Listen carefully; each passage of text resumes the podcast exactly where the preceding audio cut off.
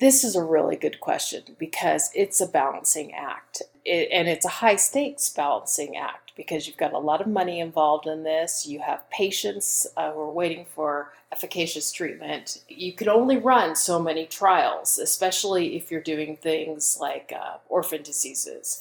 So, from the perspective of a company, there's potential that if you broaden your cohort of treated patients, that could mask the benefit in a very important subset. If you spread it out too thin, you know, you've got too many too many subsets and you can't power it appropriately. That's dangerous.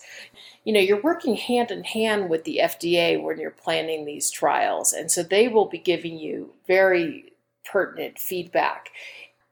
Sometimes it is better just to choose a few targets where you know you can adequately power it than to try and cover everything.